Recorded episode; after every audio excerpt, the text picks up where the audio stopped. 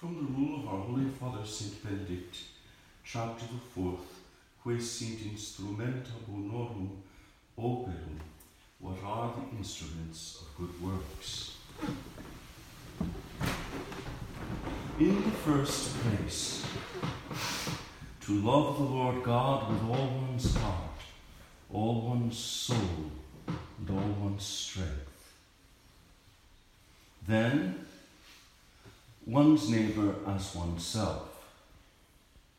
Then, not to kill, not to commit adultery, not to steal, not to covet, not to bear false witness, to honor all men, not to do to another what one would not have done to oneself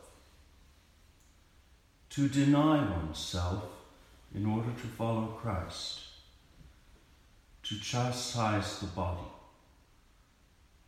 not to seek after delicate living, to love fasting, to relieve the poor, to clothe the naked, to visit the sick, to bury the dead, to help in affliction to console the sorrowing, to keep aloof from worldly actions, to prefer nothing to the love of Christ.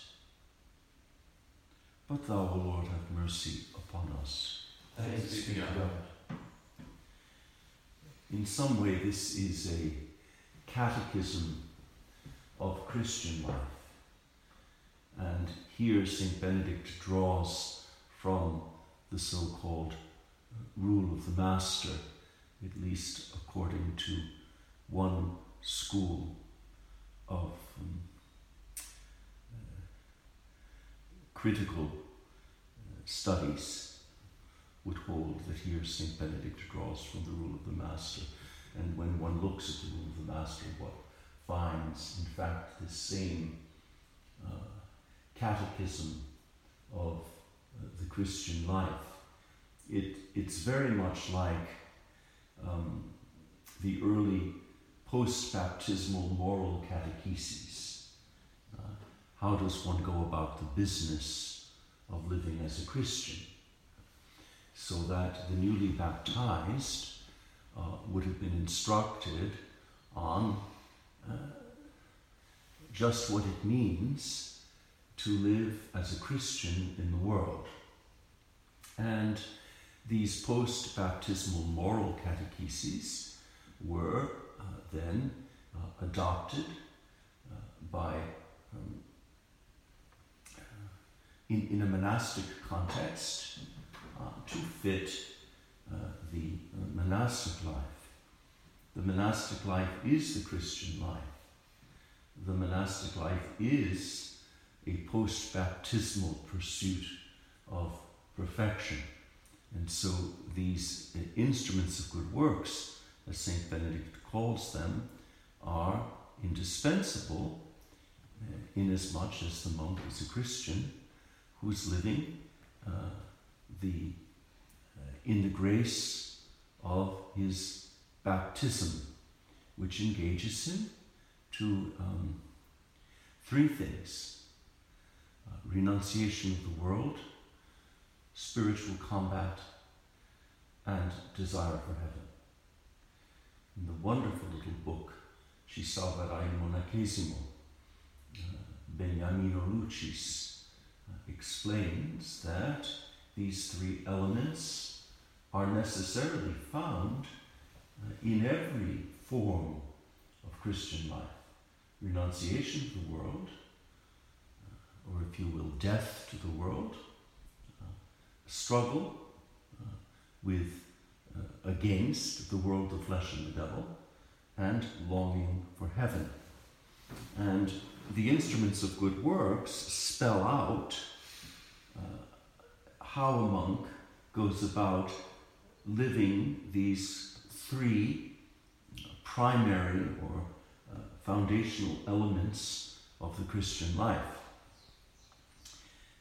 In the first place, to love the Lord God with all one's heart, all one's soul, and all one's strength. In primis. There's the key. In primis.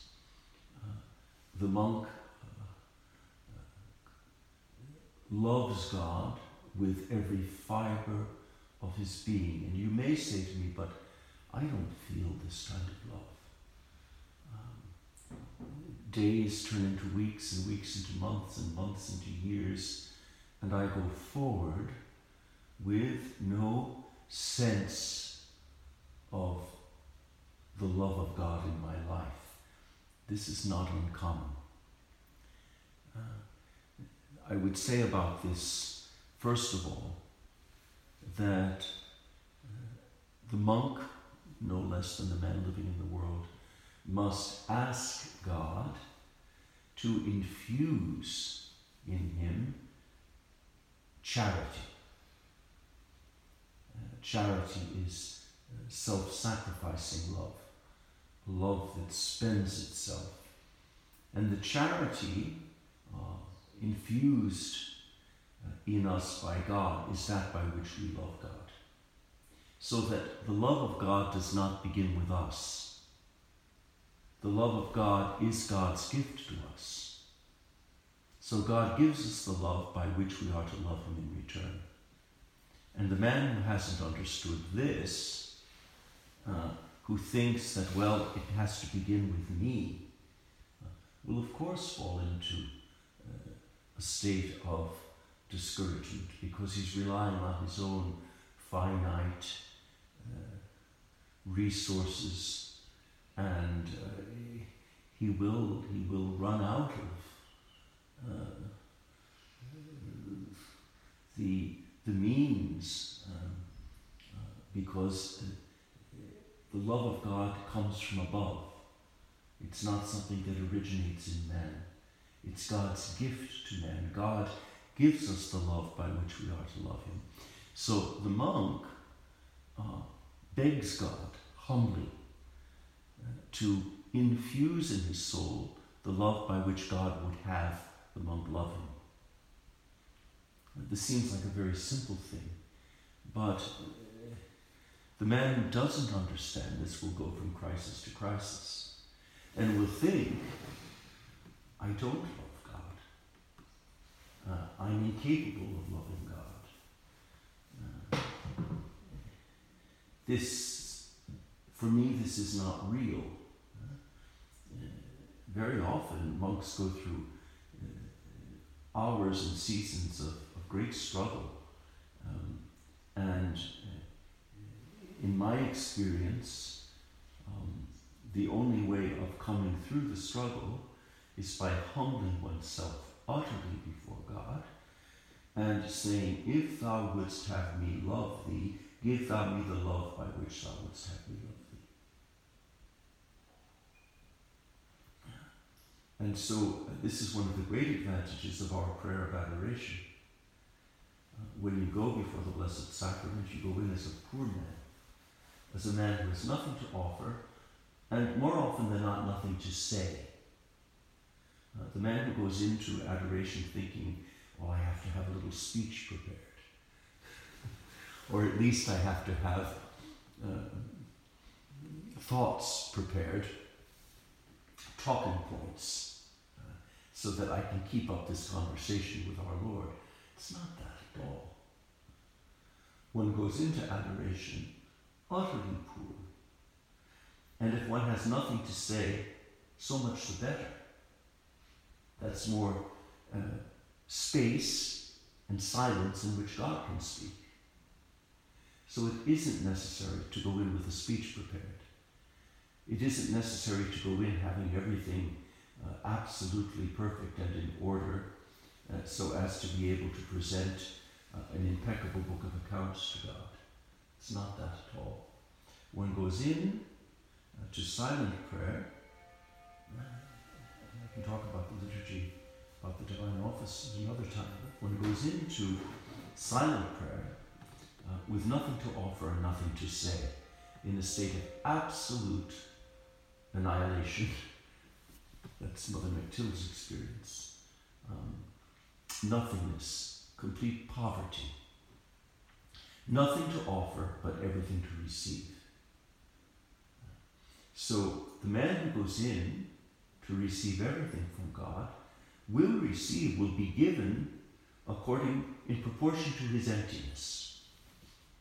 This is an evangelical principle. Famous empty hands of Saint Therese in that beautiful photograph, where some, somehow she there's a detail of the photograph of her where her, her hands are empty and in her lap on her scapular. It's a very uh, compelling photograph to see. Um, and uh, the monk goes into adoration with nothing to say, nothing to give, um, but he goes in to receive everything. And the first gift of God uh, to the man who goes before him in this state of abjection is an infusion of love for God. And uh, this, this first instrument of good works is often misunderstood because a man reads it and says, All right, to love the Lord God with all one's heart. And there's a little voice inside that says, But I don't. But I don't. All one's soul, there's little voice that says, But I can't. And all one's strength, little voice that says, What strength? I don't know if you've experienced this, but there, there are temptations um, that are assorted to these three qualities of the love of God. All one's heart, the man says, I don't. All one's soul, uh, I can't. All one's strength, the man says, I haven't any strength. And so um, this, this can lead a man down the road of uh, despair. But there's also the road of hope that opens before a man. And the road of hope is one of adoration adoration in the sense of going before God, saying, The Lord, He is God, the Lord, He is God, and leaving oneself before God as an empty vessel to be filled. And when a man goes before God in this state, God fills that man with an infusion of divine love, so that we can begin to love God uh, with all one's heart, all one's soul, and all one's strength, uh, as the text.